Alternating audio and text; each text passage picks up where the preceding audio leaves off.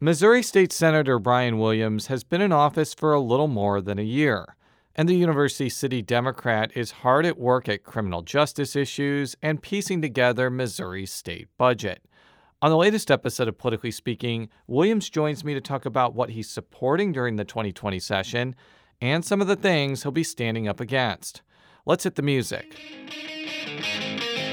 This is the Politically Speaking podcast, the definitive show about Missouri politics. It's a little complicated in Bolivar because there is a Parsons family there. But we also knew that it was important to make sure that, that we got to where we needed to go. You know, if you walk in a room and you're getting ready to make a decision and everybody in the room looks like you, you need to stop. And right now, what happens in the United States Senate is as critical as anywhere else in the country. I really want the state to succeed. Well, we want everybody to uh, know that we're all working together. I just worked hard to try to build my name where I didn't have the money.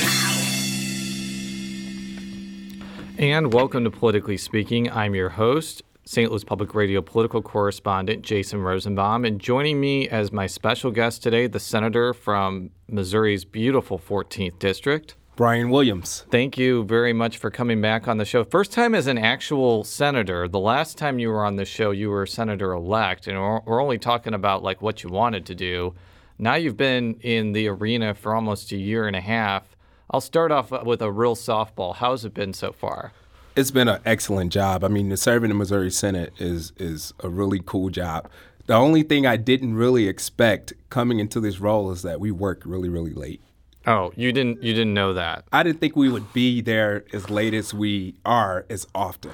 Boy, you were in for a rude awakening because when I was covering the Missouri Senate in 2007, I actually went through a filibuster that started at 7 p.m. and didn't wrap up until 7 a.m. the next morning, which I think has actually kind of yes. happened almost. So I've, I've experienced a filibuster that long, and it was a culture shock because we had our first filibuster probably within the first month of uh, last session. Before we talk about stuff that you may filibuster, we're going to talk about in the second half of the show. I want to talk about some of the things that you're involved with this session. I understand from talking with you before the show, you've just been appointed to the Senate Appropriations Committee, which is, I would say, one of the most most important committees in the Senate because it, it involves writing the budget.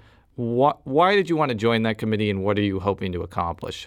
Well, it's it's a very powerful committee, as you know, Jason, and and to serve on it it allows me to one be a, a, member of the minority party and actually have uh, a significant level of power when it comes to how we appropriate money in the state of Missouri. But then also it allows me to be uh, a champion for the St. Louis region in terms of, of, of getting money uh, to our region for various programs, uh, funding for institutions, and really be able to enhance the quality of life for people that live in the St. Louis region. So I think it's a great opportunity. You're, you're entering that committee, I think, through the budget process. The budget process started weeks, if not months ago.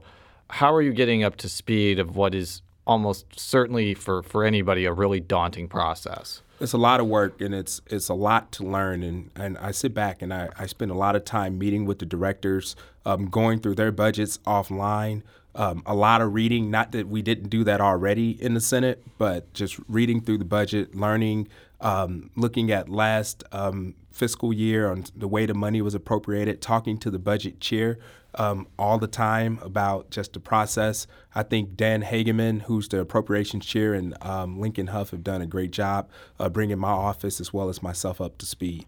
Is there any particular segment of the budget that you really want to m- make sure you put your stamp on in the next few weeks? I think it's more or less making a case for some things, and one of those primary things would be Medicaid expansion. Mm-hmm. We need to uh, make sure it's clear that Medicaid expansion will be um, a tremendous asset from a fiscal standpoint in the state of Missouri, and it can really help us uh, be able to um, bring in federal funds that can allow us to spend money in other places. I'm glad you mentioned that because one of the things I've been asking people, both Republicans and Democrats, on the show, since there is a ballot item that would expand Medicaid under the auspices of the Affordable Care Act that I think will almost certainly be on the ballot in 2020 has there been any discussion among Republicans about passing Medicaid expansion this year to get ahead of it and be able to like put the the Republican stamp on Medicaid expansion, so to speak?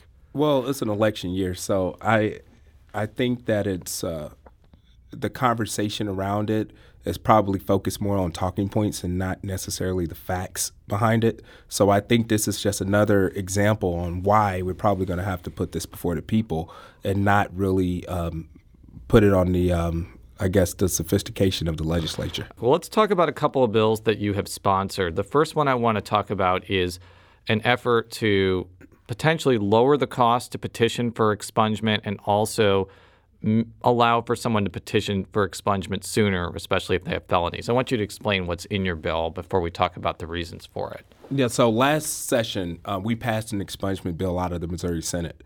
And um, I think it's important that we kind of stay on top of this while um, the the legislature has an appetite for uh, criminal justice reform. Because you know, years ago that was almost um, impossible.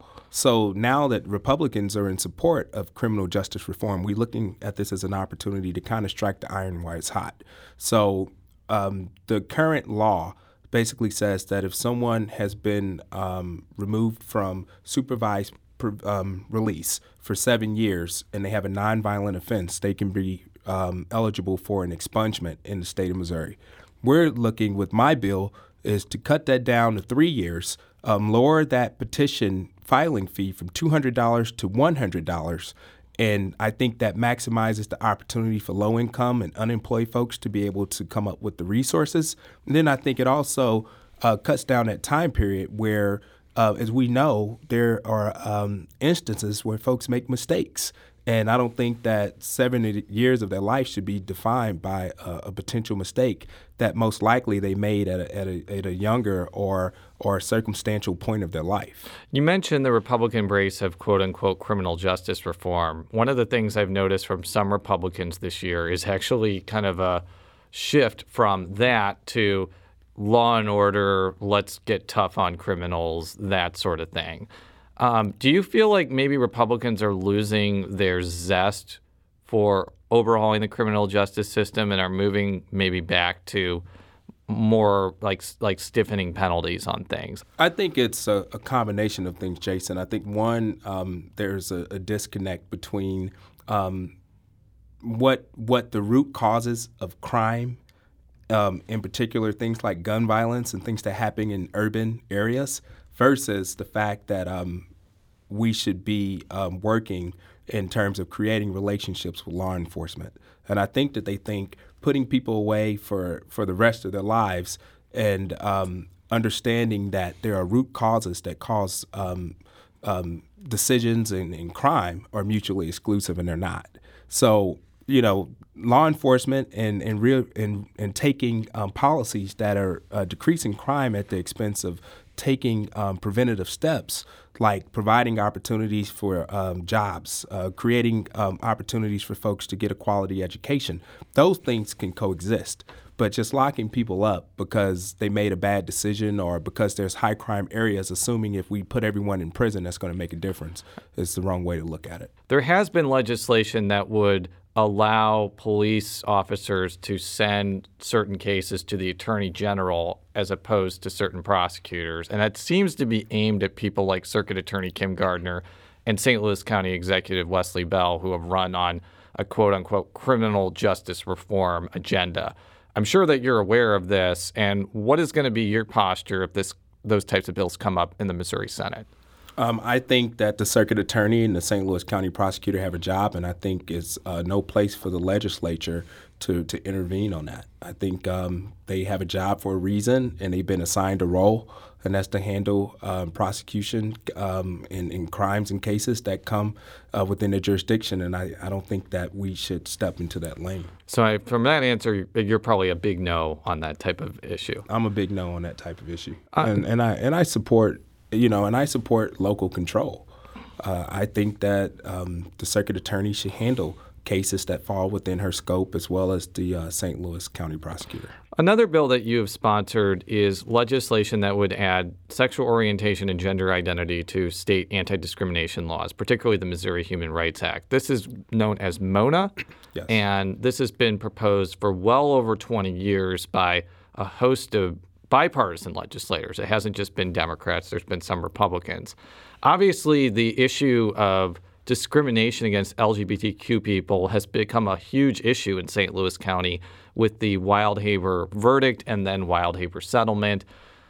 Is there any connection between you pushing for this and what's happened in St. Louis County since you represent a big part of St. Louis County? Well, I represent, yeah, a large chunk of St. Louis County, and um, there is a nexus between um, what happened in, in St. Louis County and filing this bill, but there's also a nexus with the fact that I'm the only black man in the Missouri Senate, and I don't want to be discriminated against uh, either. So, um, you know, what happened in St. Louis County, in my opinion, um, was wrong. Um, I don't think that anyone should be discriminated against regardless of their uh, sexual identity or, or, gender identity. That's something I personally believe. I filed this bill to, one, um, make a case to other parts of, of the state and counties and cities that there are folks in the legislature that don't think it's okay, and it should not be a law that should discriminate against anyone and hopefully that sets um, the tone for local government to to really take leadership and, and really cut down on the way um, um, their um, respective governments or, or, businesses or corporations are treating folks um, that may fall within the scope of, of this this this bill. There are two reasons why I think there's opposition to Mona. One is that people just are religiously against the concept of being gay or being lesbian or being transgender or bisexual. The other is that by adding uh, sexual orientation and gender identity to the human rights statutes, it could open up businesses to more lawsuits. I'm sure that you've heard combination of both of those from your Republican colleagues. Am I right about that's what the opposition is, or am I missing the boat a little well, bit? Well, some of it's opposition to that, and some is just flat out discriminatory. And and to go even further, some of it is just flat out racist. That's it. But if you look from a fiscal standpoint, I guarantee you, you can sit down and talk to um, leaders throughout this region and state, and I guarantee you, um, Missouri has has missed out on so many opportunities to draw um, resources here and and um, opportunities to, to generate revenue because of the laws that we have in the state. And I think discriminating against folks because of their gender, their race, or, or sexual identity is the primary reason for that. I just got to ask, like, why do you feel like opposition to Mona has a nexus with racism? Because of the fact that it's it, it discriminates against a population of, of, of people. Mm-hmm. And, and we don't live in a country, in my opinion, that should discriminate against someone regardless of, of how they identify themselves. They have that right. And I don't think government should be intervening on that. I think that everyone should have the freedom to express themselves however they choose to. And the Constitution is only appropriate when it's convenient. So if we live in a country that says that everyone should have the right to be safe and um, express themselves freely, then we should pass this bill in the legislature and we should not have discrimination going on in St. Louis County or anywhere else. What do you think the prospects are for Mona this year? As I mentioned before, it's been introduced for many, many years with varying levels of success. It actually passed out of the Senate once, but didn't pass out of the House. It's passed out of House committees before, but didn't get a vote on the House floor. What do you think that the prospects are for this legislation? Well, I'll tell you this. I spend a lot of time walking the halls of the legislature. So right now, I'm, I'm informing and educating my colleagues and beyond on um, what this bill means and how important it is to pass it. And it's not going to infringe on anyone's religious beliefs or um, or um, anyone's in the terms that certain folks like to use freedoms. I, I think that this uh, can both coexist with religion and, and everything else that's important to folks. We'll be right back after this quick break with Senator Brian Williams. And we're back with State Senator Brian Williams, a Democrat from University City. I want to talk about some issues that you're definitely not supporting and may be involved in all night filibusters we talked about at the beginning of the show. The first is an issue that came up pretty recently, involves something called recovery charter schools. I want you to explain what a recovery charter school is and why you decided to come out against legislation setting them up in Kansas City. Absolutely. So, the beauty of the Missouri Senate is that we could take the time to walk through bills. Uh, I don't think anyone knew what this what this program was. Now, clearly, after um, many hours on the floor, uh, we kind of know what this bill is about, and and what we gathered was this is a bill that would uh, really target um, a population of, of, students that are um, um, have been in situations where they may have abused drugs or or may have um, certain addictions to drugs uh, and or alcohol, and it would pretty much take students from all over the state, and they would be able to go to, to a institution in Kansas City, which, as we know, um, there's there's money that goes to school districts per student that would no longer be available to those school districts if there was a student that decided to go to this particular um, school. Mm-hmm. So for me, I, I, represent a district that has um, um, a significant number of public school districts. Um, I went to Hazelwood School District, um, and I'm a proud um, product of public schools. I don't think that we should be defunding public education at the expense of, of schools like this one. Now, if there's private money and, and alternatives to get funding for students to attend a program or a school like this, then that's a different conversation. But we should not be defunding public schools in return to, to go to a, a, a charter like or, or charter similar school. Is your biggest opposition to the fact that this wouldn't be like a traditional public school within the Kansas City school system, that it's a charter school and it would have a different governance than the Kansas City School District, basically. Absolutely. There's been um, proven models that charter schools have not done nearly as well as public schools, and, and they, they tend to fail consistently. And I don't think that the state should be investing in, in programs like that until they have a model that they can show that they work. I think we need to be investing in our public schools and figuring out how do we make those schools and districts better, and then ultimately, um, you know, see where we go from there. But right now, I think the public school systems has too many challenges to be taking money away from it, and I don't think charter schools are a, a good alternative. You know, taking the lens back a little bit, there has been efforts in the legislature for a few years to expand the ability for charter schools to go into certain places, especially St. Louis County.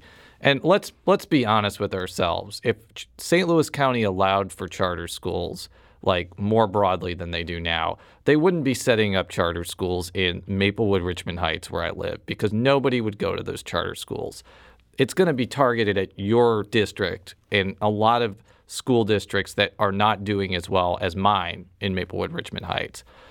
What's going to be your posture when those legisl- pieces of legislation come up? May not happen this year, but it may happen in the next couple years.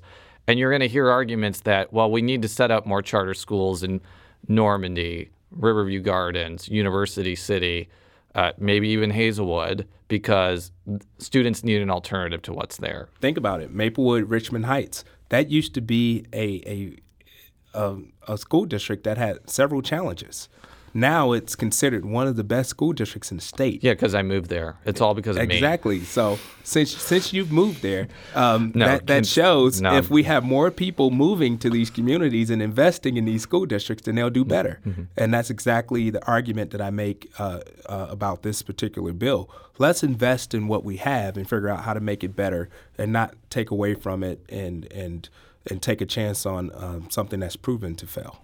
What is the status of the recovery charter school bill we talked about? What's the future of that legislation? Well, the the interesting thing about this is that charter schools create strange bedfellows in the Senate. So it's not a, a partisan deal. You have Republicans and Democrats that um, have issues with charter schools and have districts where uh, public schools are considered the keystone to their region.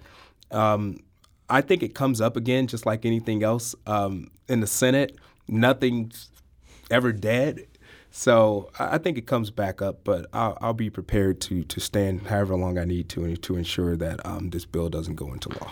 Another uh, slate of issues that may be coming your way involve guns and gun restrictions. Uh, before the show, you were talking about some bills that were filed that I would that would, I guess, make it easier to carry guns on, on, on college campuses, and also ones that would, I guess, nullify federal laws that restrict guns. I, I want to make sure I'm getting the, the, the, the subject matter correctly about the bills that you are clearly not a fan of. So. Yeah, you did. And I serve on the um, Public Safety Committee in the Missouri Senate. So all of the gun bills come through that committee. And um, I've made it very clear in committee, and, and I will on the floor if they ever get there. Um, we should not be promoting um, guns on public uh, campuses or, or, or within schools or, or public transportation. That just doesn't, I don't think that's common sense gun um, laws, and, and I think it's bad policies for the state. I think right now, um, any any bill that comes um, across um, my desk that's in support of expanding access to guns and not controlling who has access to them, I'm going to be strongly opposed to. And those are two uh, bad bills. You know, we talked about kind of strange bedfellows about how maybe some Republicans would join with Democrats about opposing charter schools. But it seems like in Missouri, the public sentiment for like really stringent regulations on guns is not as strong simply because the rural parts of the state have a long tradition with guns and using them responsibly and there's a whole cultural aspect around them. Are you finding that some of your Republican colleagues may be more inclined to support the bills that you're going to oppose because many of their constituents see gun restrictions as a bad thing? Um, believe it or not, I think that there's a, a general consensus of folks who um, do not agree with um, there being um, guns um, on the streets and being um, in the hands of people who don't understand how to properly use them. I think we need to be promoting gun safety. And I don't I, I have a high regard for the Second Amendment. I don't think that we should be taking guns from law abiding citizens, but I also don't think that law abiding citizens should want to have guns that exceed the, the, the fire capacity of law enforcement. Mm-hmm. And I definitely don't think that we should be putting um, our, our, our state in a position where folks who have mental health disorders, um, folks who have um, um history of domestic violence, um, having access to guns. And if we don't tighten up that that if we don't tighten that up and, and put laws and policies in place to address that population of people, then we're going to continue to have some of the um, crazy cases we have. So let's talk about the upcoming 2020 election cycle for a bit. Let me just be, let me just get this right out of the gate. There's been rumors for a long time that you have been interested in running for St. Louis County Executive. I'm going to just ask you directly: are you thinking of running for St. Louis County Executive? Well, I'll tell you this. Um, when I ran for state senate, um, it was a job I was excited to, to run for. I let all the candidates and, and clearly uh, the public know that that was my intention. Um, I have not done that for county executive, and, and if anything was to ever changed, that would be the first thing I do yep. notify the public as well as the candidates. So as of today, um, I'm, I'm proud to be serving in the Missouri Senate. Well, that is a very important race, not only politically, but for citizens of St. Louis County, just because the St. Louis County Executive's Office is so powerful and so meaningful to St. Louis County residents. And right now, barring anybody else getting in the race, whether you or anybody else, it's three relatively similar candidates Sam Page, who's the county executive, Jake Zimmerman, who's the county assessor, and Mark Mantovani, who almost won the Democratic primary in 2018. Like, they're three well established, fairly wealthy white males. And I hate to just pigeonhole this question because you're an African American, but given that you represent, I think, one of the largest African American communities in the entire state. Mm-hmm how do any of these three people appeal to this voting base that could determine who the next county executive is? Um, I think they have to do like any other candidate that's serious about the the office that they're running for, and that's put together a plan to um, justify why voters should support them and um, place a record of service of things that they've done, whether it's professionally or in elected office, on how they're going to be inclusive to people of color, um, how they're going to work on policies that that doesn't make um, certain populations and demographics of people not feel like um, they're they're worthy of their vote. And um, I've I haven't seen any of their plans yet, but hopefully whoever that's serious, if not all three, propose a plan to show why people I represent should vote for him? Well, when I look at the map that Wesley Bell used to win his prosecutor race, I saw him winning huge margins in North St. Louis County, which is predominantly African American, and also pretty big margins where I live in Richmond Heights, Maplewood, Brentwood, the central corridor, so to speak. And I think whichever candidate is able to piece together that coalition will be the next St. Louis County executive. Do you agree with me on that, or you think it's a little bit more uh, no, broad I, than I, that? I think you. I think you're spot on. I mean, I, I have a district that has some of the wealthiest communities in in the region, like Clayton and Ladue, um, University City, and then I also represent communities like Ferguson and and uh, Hazelwood and Florissant, and that's a, a wide scope of, of voters. And um, I, I understood exactly what I needed to do to earn um, their their vote, and, and that's how I got to the state senate. So that's going to be a recipe that I think the three candidates or possibly more would have to figure out if they want to be successful. Let's shift the lens back a little bit to election that's actually going to be pretty close. It's going to be closer. Which is the presidential primary, which is actually like two or three weeks away at this point. You haven't endorsed anybody yet, right? I have. Who? Uh, the Democratic nominee. Oh, there you go. Who do you think will have an upper hand in the St. Louis region? I know Michael Bloomberg is spending a ton of money on ads and also staffing up in the St. Louis area.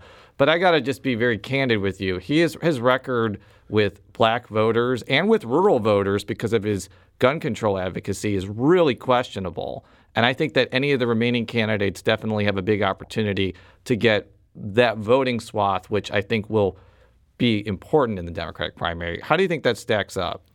Well, I I think um, right now the, there's a, lot of challenges for for various candidates in the Democratic uh, primary, and and for me because I have a district that that's far from monolithic, um, I'm sitting back and I'm listening to um, the folks that I serve, and and um, hopefully um, that gives me a, a, better understanding on who they feel would be best to represent them as the commander in chief. But I can tell you one thing, and one person I will not be supporting. And Donald, uh, Donald and Trump, that's, and that's, the current president uh, right now. That's um, that's breaking news. I'm really shocked so, to hear that. So you know, um, if anybody's you know breaking news, I, am not supporting the, the, the current president. So the reason, yeah, the reason I'm asking about the presidential race is the presidential race will have such a big impact on down ballot contests. Um, for like the governor's race between Nicole Galloway and Mike Parson, all the other down ballot statewide race races, Jill Schupp versus Ann Wagner. And I think if you pick the wrong Democratic nominee who cannot appeal to the Democratic base and also independent voters, and you have another scenario like 2016 where the Democratic presidential candidate is losing by 19 points here, no Democrat's going to win statewide. So, what do you think uh, Democrats have to do to prepare for this upcoming election cycle? Um, I think the same thing um, that every candidate that runs statewide, you have to energize um, the, the party first, and then you have to reach voters where they are and give them a reason to turn out in high numbers on election day. Um, I think that there's a, a, a, population of voters who um, are looking to, to figure out which candidate speaks to their interests. I think that um, statewide candidates have to be um, thoughtful and considerate of that um, like I said, I think my district is a model for the state. And, and if you ever want to have a good opportunity or, or understanding on how you should campaign, come to the 14th district because we have um, wealthy folks, um, more poverty stricken folks, um, folks of various races and backgrounds. I even have Republicans that are in my district in the northern part in Bridgeton and, and, and some parts of uh, Overland and, and things like that. So um, they're going to have to figure out how to, to place a case on why um, the demographic of voters should support them, and and um, will be that's to be determined. How do you think uh, the aforementioned Galloway Parson race stacks up? I mean, I've been saying this for months, if not years. The Democratic nominee for governor cannot win if they do not piece together big turnout in St. Louis, St. Louis County, and Kansas City, winning some of the more conservative suburbs, and holding down margins in rural areas. I've mm-hmm. done the math. You can't win without all three as a Democrat. Do you think Galloway has what it takes to piece together that coalition to upend Parson? I think Nicole Galloway, um, one, brings something unique to the table. Um, you know, and I'm not just saying that because I, I personally know her, but um, I think she's willing to do whatever she has to do and whatever she can to meet people where they are and I think that's going to serve to an advantage. If you look at last election cycle, she um, she uh, ran in a in in a in a wave. Um, she somehow overcame that, when Senator Claire McCaskill lost. Yeah. She won in areas that, that Claire didn't. Against a really weak opponent who didn't spend a lot Yeah, of money. But but I don't think I think once you get to that part of the ballot, Jason, I, I don't think people are really even doing the research. I think they're voting um, along party lines. Mm-hmm. So there were some folks who were very intentional that may have voted for uh, Josh Hawley, but they decided to vote for Nicole Galloway. What are some other races? We, we talked about the big ticket races county executive, governor, president. I know you told me before the show you're not going to get involved in a lot of Democratic primaries, which is probably a good move. I've seen people who've done that who have been burned before. What are going to be some general election races that you're going to be watching besides the ones we mentioned? Yeah, absolutely. Um, I'll be um, out and about um, for uh, Deb Lavender. I think that's a, a race to watch for uh, Senate District 15. Um, I think uh, another race to watch is down in South County with uh, Doug Beck, who will be replacing um, Senator Scott Sifton. And then I think another race. Um, I think I think those are probably the two primary races um, that that we I'll be watching and and um, seeing what we need to do to ensure that we we maintain or, or flip those seats. Well, Senator, thank you so much for coming in today. We'll have to have you back in less than a year and a half. We try to get the St. Louis Senators on every year. For all of our stories, stlpublicradio.org. Can follow me on Twitter at Jay Rosenbaum. How can people follow you on Twitter or any other parts of the World Wide Web? On Twitter, I'm Brian Williams MO. Clearly, I'm on Facebook, and you can also find me on Instagram at B underscore Williams MO. And if you're not following Jason Rosenbaum on Instagram, please follow him because he is doing some exceptional work as an adjunct professor at Washington University. I am, and I my Instagram is Jason Rosenbaum. It's really easy to find. So long.